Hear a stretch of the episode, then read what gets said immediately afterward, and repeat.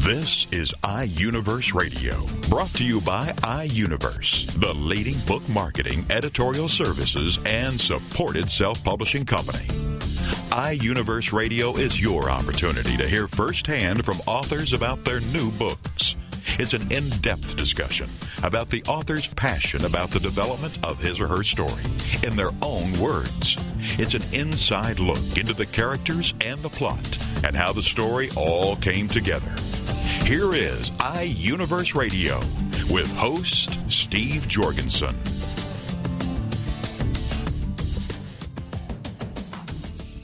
Greetings for Steve Jorgensen and for iUniverse. This is J. Douglas Barker, an intriguing book titled Outrageous Grace, a story of tragedy and forgiveness written by Grace L. Fabian.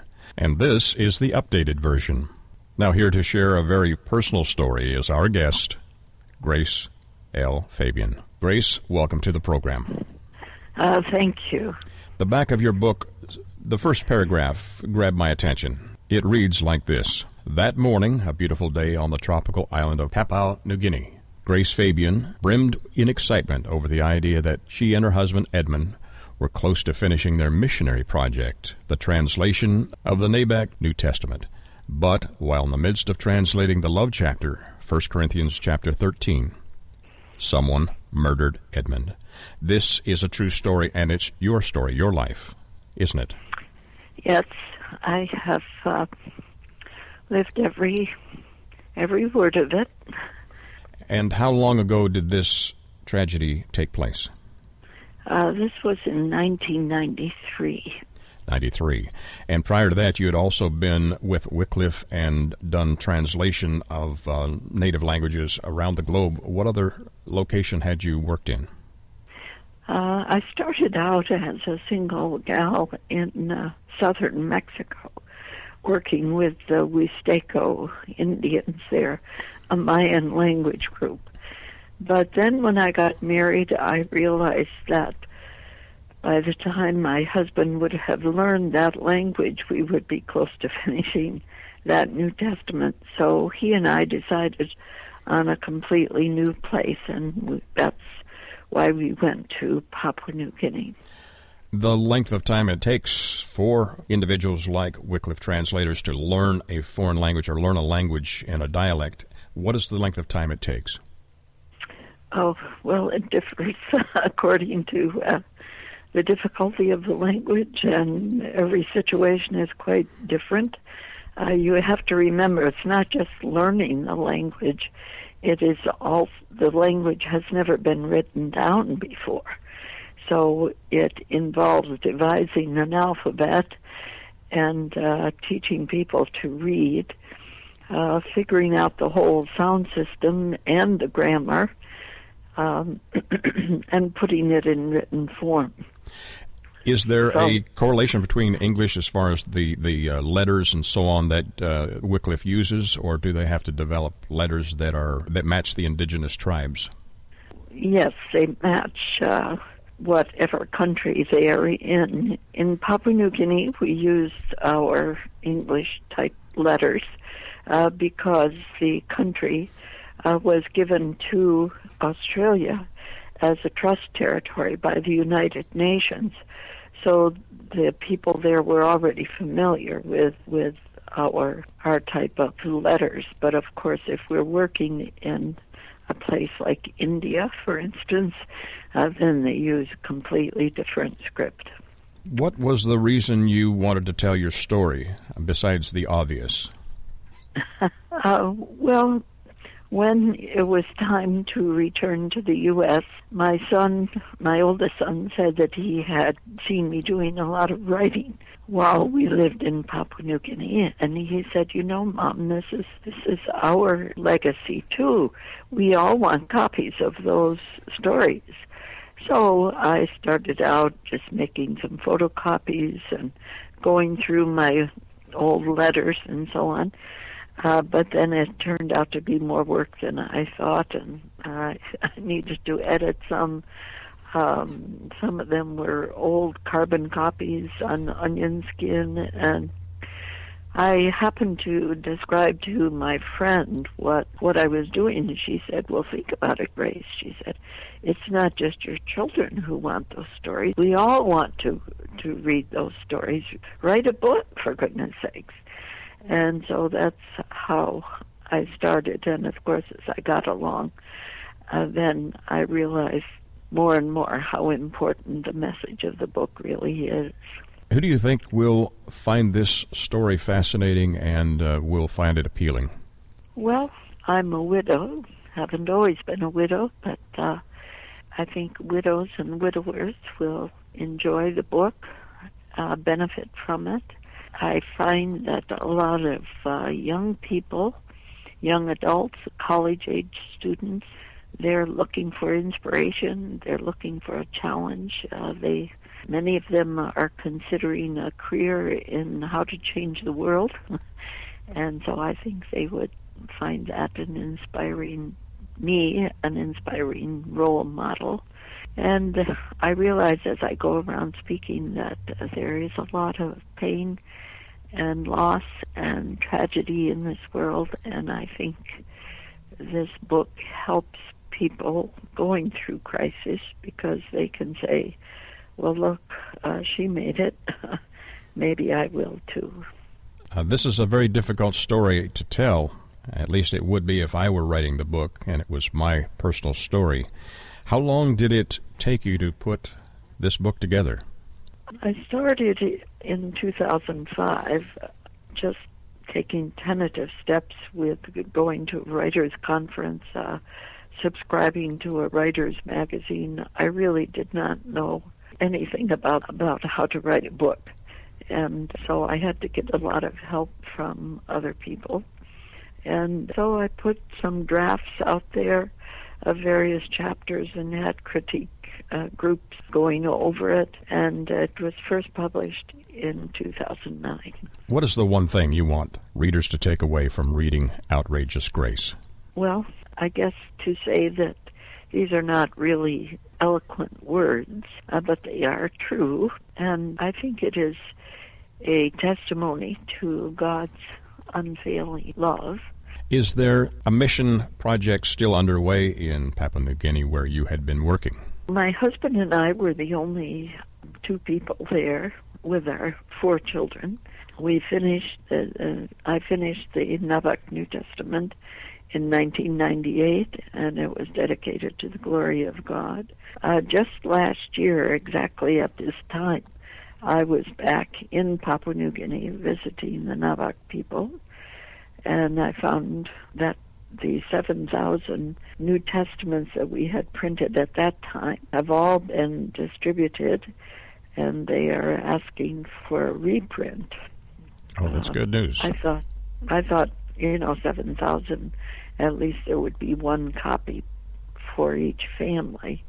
There are about 25,000 people who speak this language, but now they are asking for more copies.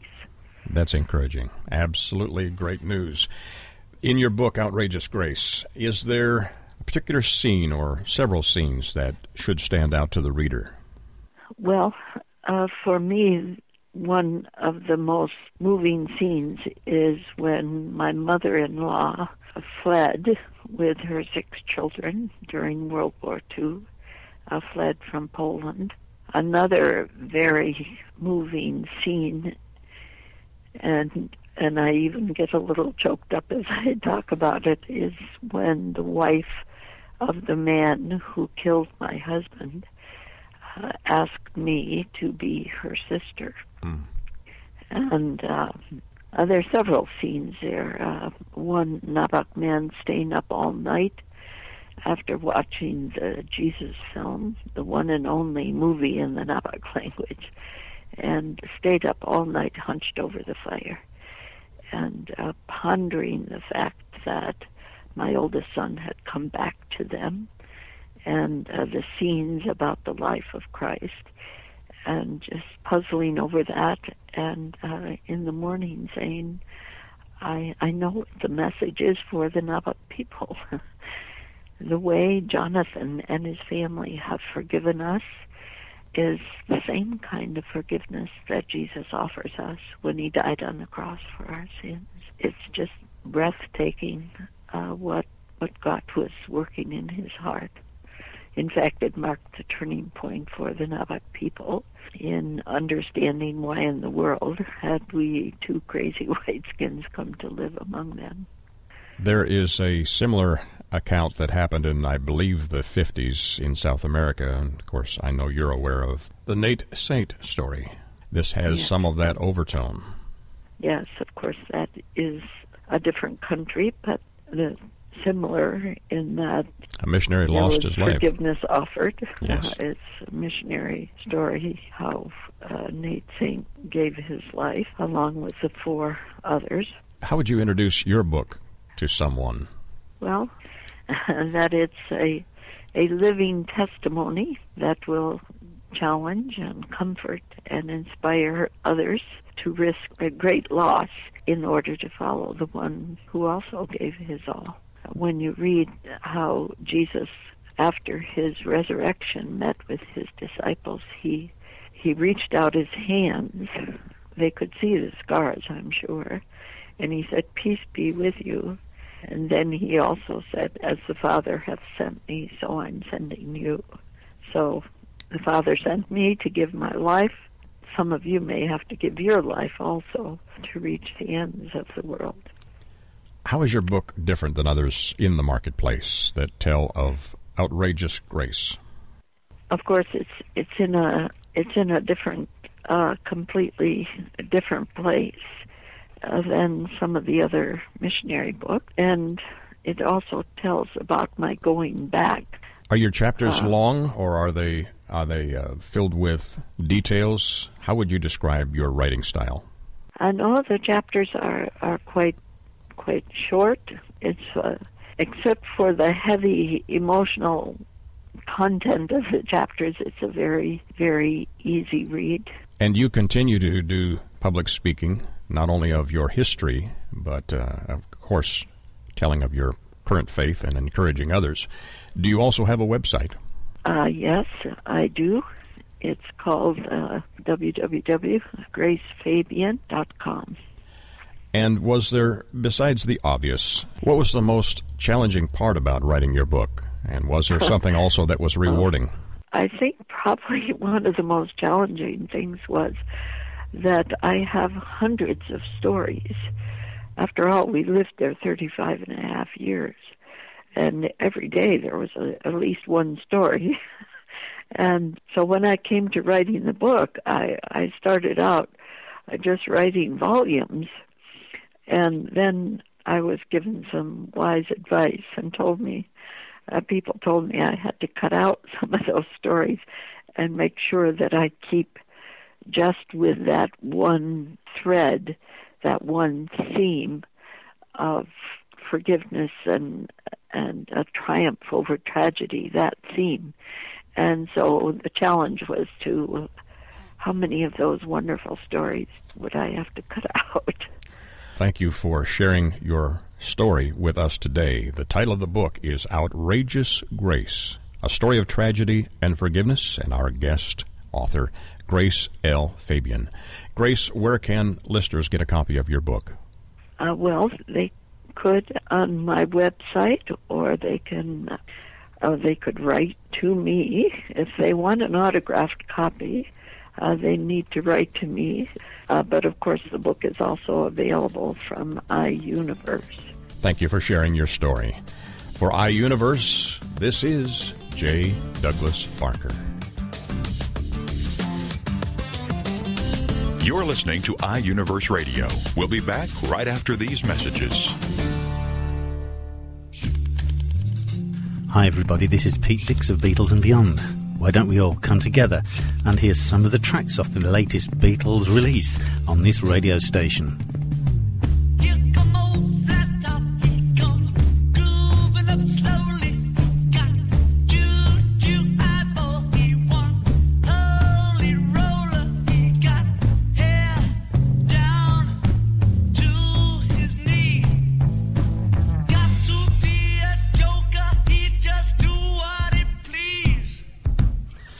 Yes, why don't you look up the schedules on this radio station and join me and Beatles listeners everywhere to hear the latest releases from the Beatles on Beatles and Beyond with Pete Dix. You wear no shoe shine, he got toe jam football, he got walking fingers, he Connect with Juliana and connect with what lies beneath. Friday afternoons at 4, 3 Central on TogiNet.com. Juliana is a marriage, family, and child therapist who wants people to connect. Connect with what lies beneath, those truths and answers. And through her counseling practice, she has helped others find their personal power and fulfill their dreams. And she wants to do the same for you here on Connect with Juliana through intimate discussions, intriguing subject matters, and the expertise of her guests. For more on the show and Juliana, check out her webpage, connectwithjulianainmedia.com. Juliana will cover it all. Nothing is off limits. She wants to know what matters to you. Make the connection. Tune into TogiNet to connect with Juliana to find out the facts that could be hidden beneath the surface. Connect with Juliana on TogiNet to make a quality connection in your life. Friday afternoons at 4, 3 Central on TogiNet.com.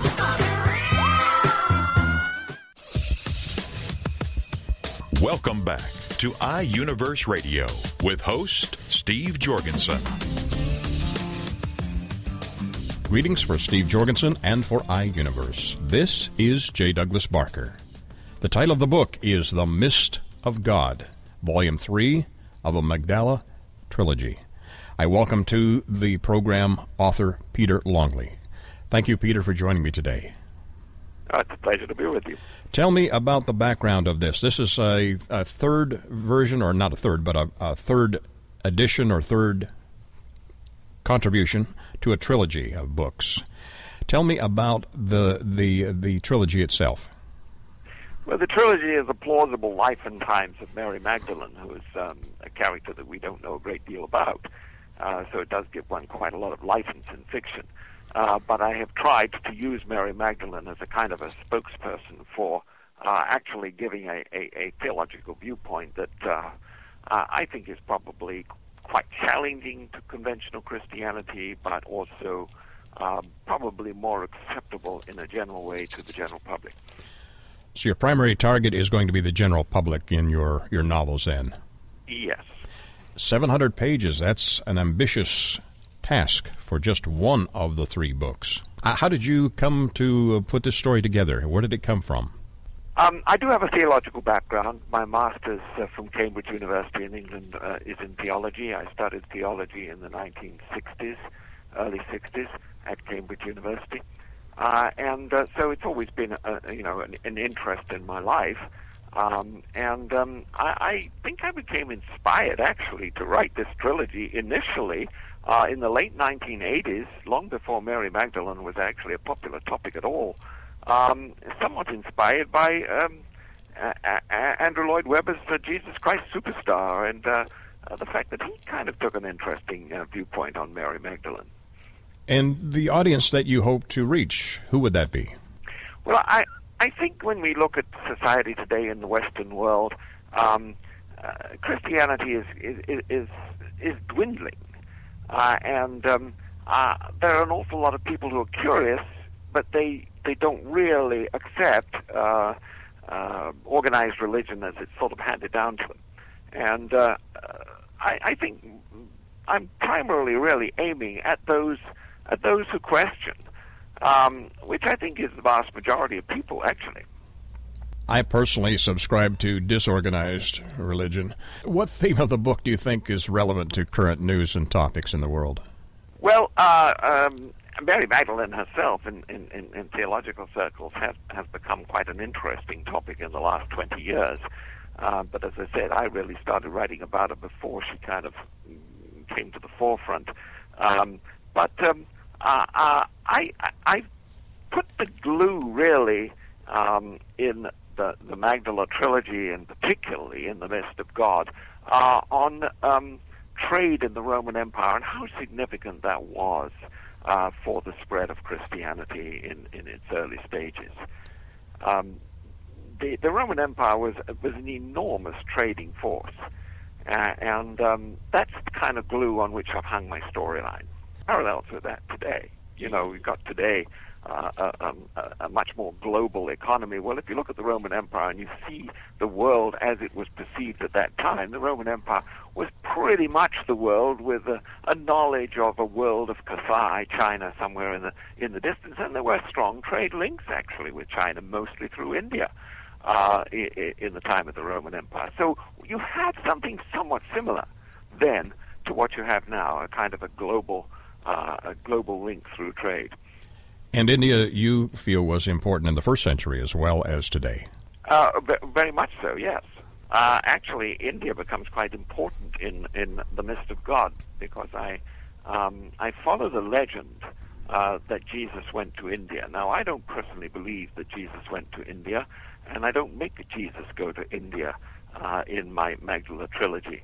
Uh, but um, because of the Mary Magdalene connection, uh, there is um, uh, a uh, suggestion that Mary Magdalene and Jesus may have had a son of the same name who could possibly have gone to India, and that's uh, how I follow that legend through. You also write or have uh, made notice of the uh, Gospel of Thomas. Tell us Yes. the story of the Gospel of Thomas. Where and how did that get written?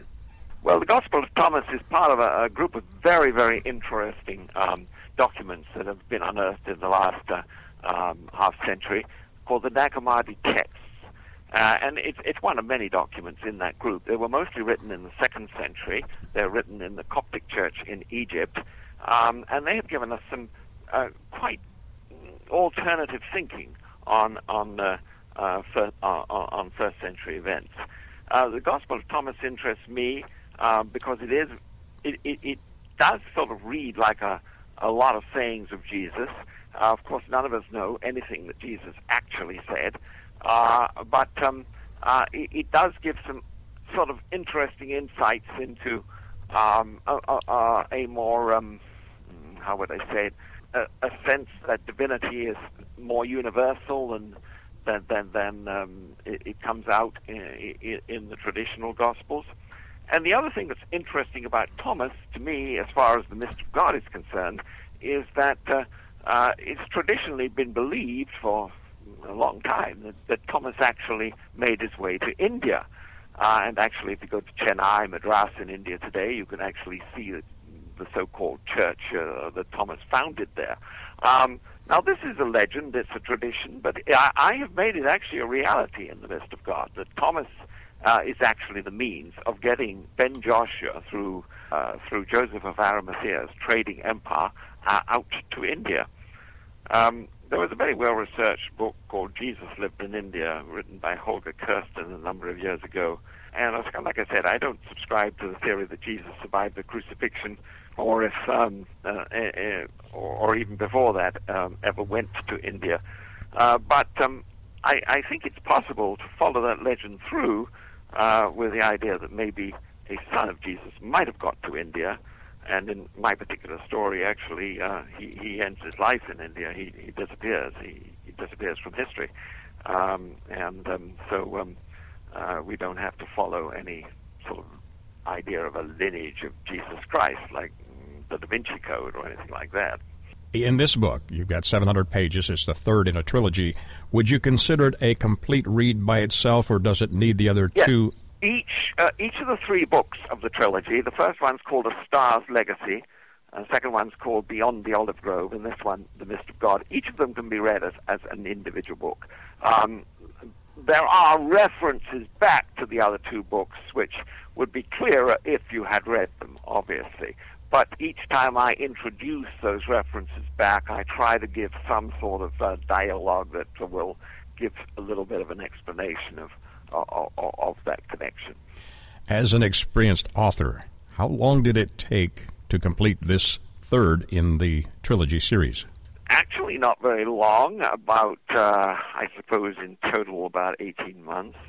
But uh, I had started writing it, like I said, way back in the late 1980s.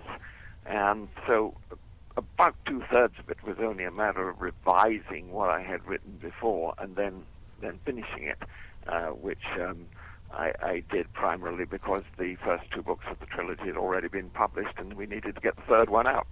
The marketplace has a lot of books and novels that deal with historical and religious topics. Some of these deal with a topic that is called the end times. Are there any areas of your book that allude to this idea?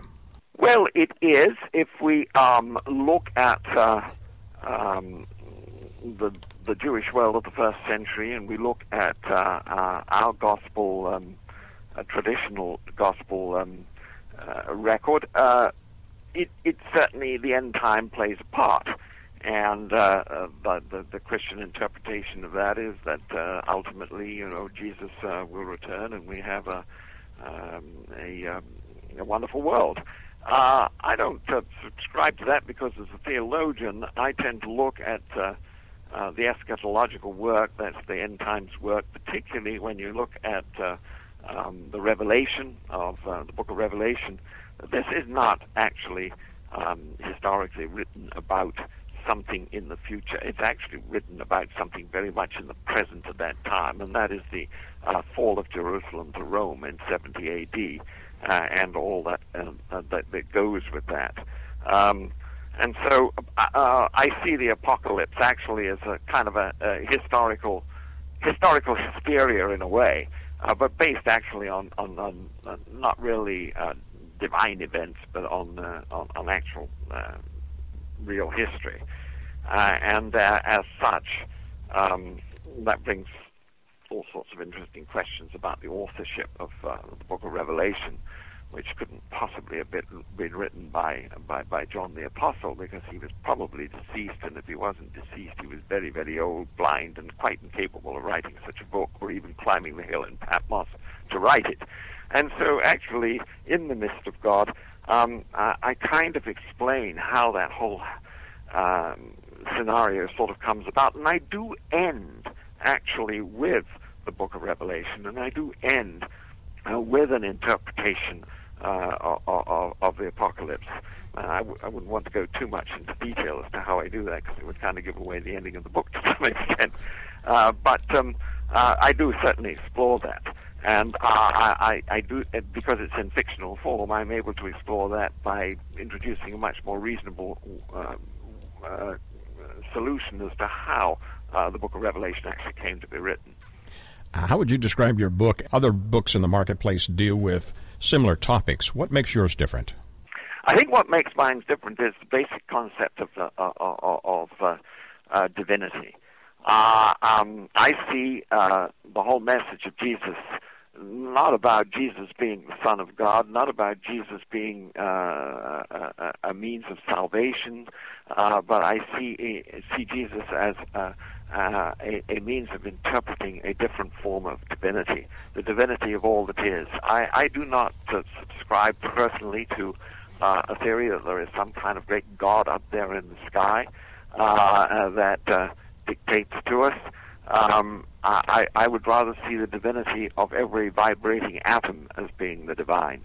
Uh, and uh, uh, I use Mary Magdalene actually as kind of the spokesperson for this, and that's why her son going to India becomes interesting because it kind of merges a little bit with uh, uh, Hindu and Buddhist thoughts and so on and so forth. Uh, but um, I think that that is where I really primarily differ. I am creating through these novels a way of looking at the traditional the, the traditional Christian story and uh, seeing a different interpretation of divinity coming out of it. I think that uh, one of the reasons that uh, so many have fallen away from uh, uh, uh, traditional organized Christianity in, in more recent times is because the scientific challenge has simply taken them away from the traditional interpretation. And if you can find the interpretation that, that can kind of combine the two, the Christian story is recognizable throughout the Magdala trilogy, and is certainly recognizable throughout the Mist of God, which quite closely follows uh, the sort of uh, historicity of the Acts of the Apostles. Uh, but um, the, it, the the internal message that is being fought with is, is is a different interpretation of divinity that I think is is much more in keeping with today's interpretation of the universe. Well, Peter, thanks for sharing your insight and the background into the book, The Mist of God, Volume 3 of the Magdala Trilogy, and our author has been Peter Longley. Peter, where can we get a copy of your book? Well, it's available um, anywhere. It's available uh, uh, on Amazon. It's available on Barnes and Noble, and you, you can uh, look it up that way. You're not likely to find it on a bookshelf. You may have to order it, but it'll only take a couple of days to order. And it's also available from my website, which gives you a lot of information about all my books, www.peterlongleybooks.com. Thank you, Peter, for joining me today. For iUniverse, this is J. Douglas Barker.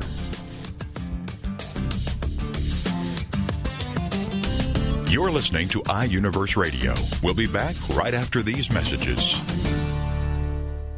Join us for Self Aid Success Stories with Helen Wu, Wednesday nights at 10, 9 Central on TogiNet.com.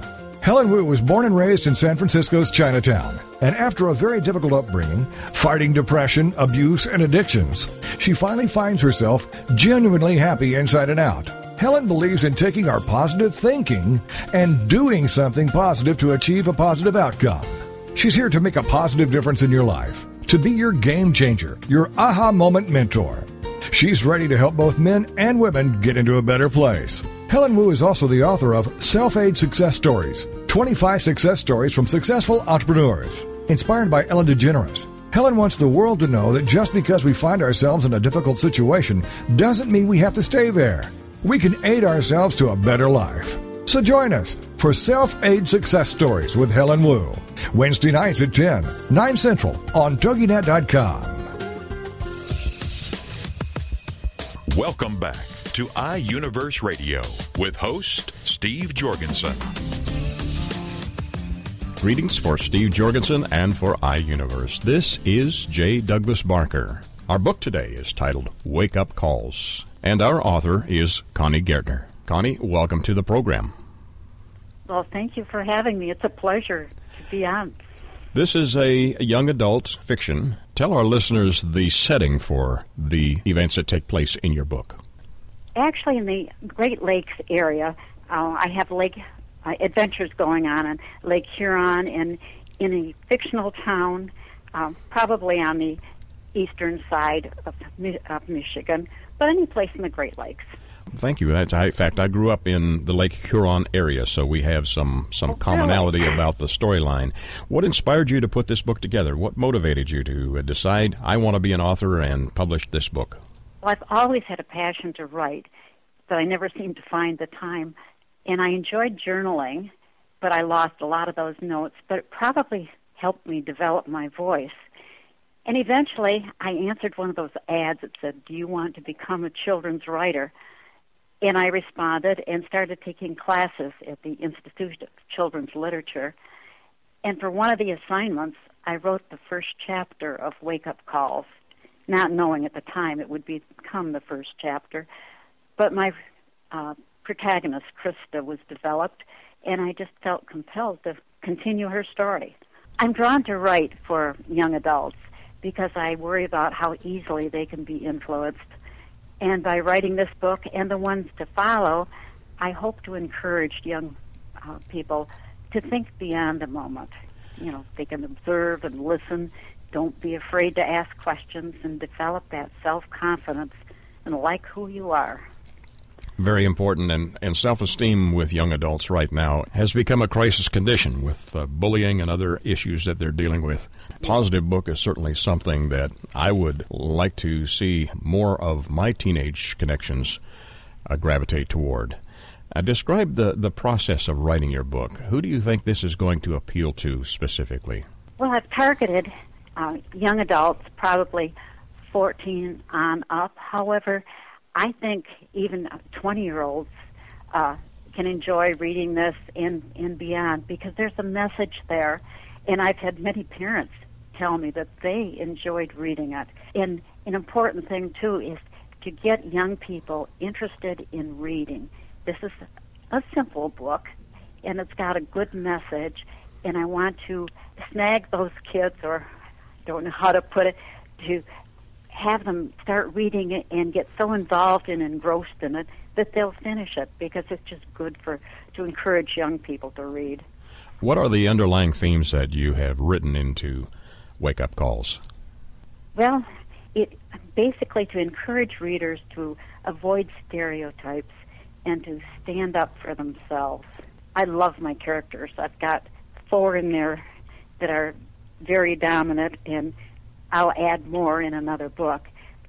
But this story is to have people be promote teenage responsibility and encourage young women to trust their intuition and avoid stereotypes, stand up for themselves, that type of thing. And Mario is one of your key characters. Tell us a little Yes. bit about his background. Well, Mario's college bound son of the owner of this Watson's flower shop where Krista, my protagonist, is working part time. And she falls for Mario, but she also falls for another fellow, Jeff, who is kind of reckless and uh, has an unsavory reputation, but he's got some good points too.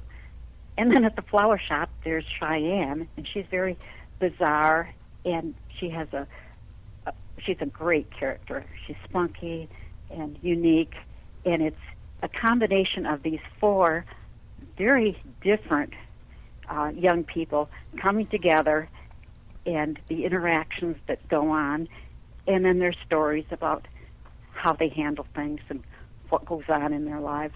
Were you able to draw these characters from your own connections in, in life, or did you have a complete uh, creative influx of ideas uh, from eating pizza the night before? How did this happen? I tried to have them to create them totally uh, different and not people in my life, but you know you'll find a character trait in one person and another character trait, and you kind of mix them up and put them together, and you end up with a stew. and it was it was fun developing them, and I'm still developing these characters. They keep coming out with new ideas or new problems, and it's actually fun to write. And you have some connection with flower shops in your past, in addition to being a writer. Tell us about Yes. that. For years, I uh, was part owner of a flower shop and or several flower shops and greenhouses in Michigan, and they always say, "Write about what you know." Well, I know the flower business, and I also know quite a bit about boating and sailing, and having been on Lake Huron for many years, and so I use those two concepts that I uh, I wanted my characters to be immersed in because that way we could put some adventure in it and and then the, the job situation of a young person being responsible and working and the things that go on with a first job because that's very important for young people that first job In addition to being an author, you have other careers that you have been pursuing. Tell us a little about your other interests. Well, initially I started out as a dental hygienist years ago and then got into the flower business. And then after moving down to Marco Island, I went back into the dental hygiene business and worked for several years. And then finally I decided I really want to take the time to write. And so I thought, I'm going to do this. Your book is written in the first person. Why did you choose to write it that way instead of from the observation angle?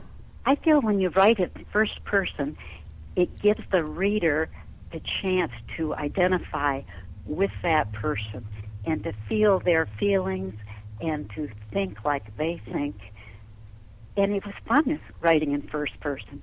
Um, I hadn't planned on it initially, and then it, my voice started just coming out in first person, and I thought, I guess this is where I'm going. Follow the lead of your voice, your inner voice. It's That's not, not a bad choice as a writer. I think it's a good one. Are there adults in this book? And if so, how are they developed? Or are they developed at all? There are a few adult characters, but they're one dimensional, and uh, they say that's just the way teenagers prefer. And uh, but I think the uh, real life adults will appreciate the fact that this novel contains only a few innocent kisses and not even a suggestion of drugs or alcohol, and it's completely free of vampires, werewolves, and any paranormal events. So my my book, I want it to be very realistic and with good characters that are going to uh, perhaps influence the readers. Well, in spite of the lack of vampires, I'm sure this is a great novel that people will enjoy reading because it is uh, based on a more natural and realistic view of life. Is there a specific way that you would introduce this book to someone if they don't know of you or know about the writing that you have undertaken? I'd like to promote it as a romantic adventure, and it promotes teenage responsibility. I want to encourage my readers to avoid stereotypes and stand up for themselves and not follow what is popular simply for popularity's sake. I'm hoping the word can get out, and I'll just continue to write and add to this series and see what happens. Connie, my curiosity is just uh, are there some scenes in here that might be picked up by, say, oh, the uh, the Hallmark Channel, for example, and uh, they might look at your book and say, this would make a great movie of the week. Is there a scene in there that really would grab our attention? Oh, I think so, especially in this boating scene when they're out sailing and it gets quite rough. And they see this orange ball out in the distance and they sail toward it and realize that it's not an orange ball, it's a man in a life jacket, an old man. And they try to figure out how to save him. They're in a one man sailboat, the two of them, and they are going to drag this third person aboard and they have to get that sailboat, which is in the in the Great Lakes, back to shore, and they do, and it's quite a an adventure. Connie, you've mentioned about sailing, and uh, I know your background there. You also have told me that there is a key bit of dialogue that's associated with this. Share it with us. Yes, Jay. Uh, this Mario, the one of the characters that uh, Krista is interested in, he does not like the sailing partner that Krista has. And he tells Krista, he said, Jeff's out for a good time. He'll always save himself, but can he save you? And I thought that was pretty interesting because they are in in the Great Lakes storms can come up very quickly and you can get into big trouble if you don't know what you're doing and he was afraid that uh, Krista was taking chances out sailing with this Jeff. The uh, underlying message there is watch the character of the people you hang out with. That's very good. Yes, watch the characters you hang out with. One of your other colorful characters is a creative spirit. Her name is Cheyenne. This Cheyenne, this character at the flower shop, who is very bizarre. She dresses from uh, Goodwill and Salvation Army and wherever she can get something for 50 cents or under. And she finds her own way to dress and be bizarre. And she's quite a character, and she influences my protagonist and others that it's okay to be yourself, be different, and get by without spending a lot of money. Yeah, good message. I can relate to that, unfortunately, in, in some in some strange ways. Uh, tell me how how is your book different from other novels that are geared towards the teen audience in the marketplace? Well, I think the fact that there aren't any vampires in it, that's Can't have Uh, everything. one one of the one of the big ones, and there aren't there's no you know drugs or a lot of heavy sex or anything like that. Um, and this uh, writing in first person, I think, is interesting. Most of the books I've read are not written in first person, and I I just think it gives my reader um, an immediate uh, attraction to want to continue reading because they can put themselves into the characters that I've written about. Connie, this being your first novel, um, how long did it take to complete, and were there any challenges in coming up with the storyline and putting the book into print? It probably took a period of a few years because I was taking classes in writing uh, chapters, and then all of a sudden it started to come together. And the last year I really worked hard on it, and uh, the next one is going more quickly because I've kind of gotten my my sea legs, so to speak. And uh, the challenging part is going to be marketing. I think that's challenging for everyone. And I have friends in my writers group that we're all trying to market our books and to get out there, especially as a self published author, in fighting the new challenges in the digital world. Oh my goodness, everything is digital nowadays. So you have to make sure you're on top of your computer skills. So, like I say, it's a challenge, and the fun part is writing and rewriting. But marketing seems to take an awful lot of time. I'm sure that'll get easier as time progresses, and uh, the uh, the bug to write has uh, has attacked you, and you are in the process of writing a second novel, which is fabulous. This one is titled "Wake Up Calls," and our author is Connie Gaertner. Connie, thank you for joining us today. Where can I get a copy of your book? You can go on online, Amazon.com, and it can be downloaded on Kindle, and it can be bought in stores. Any of your local bookstores, you could go in and inquire, and if they don't have it, uh, they can go online and find it for you. And then it was published by iUniverse, and so they also have it. Thank you, and Connie. I'm working on marketing. That is uh, that is great, and and best of luck to you in the future. This is a great novel, and certainly fits a niche market that is important. Teens need to have positive, reinforced messages. Thank you for writing Wake Up Calls. and thank you. It's been a real pleasure talking to you today. Enjoyed visiting with you for iUniverse. This is J. Douglas Barker. iUniverse Radio is brought to you by iUniverse, the leading book marketing, editorial services, and supported self publishing company. iUniverse Radio is produced by TogiNet Radio. Radio with a cutting edge.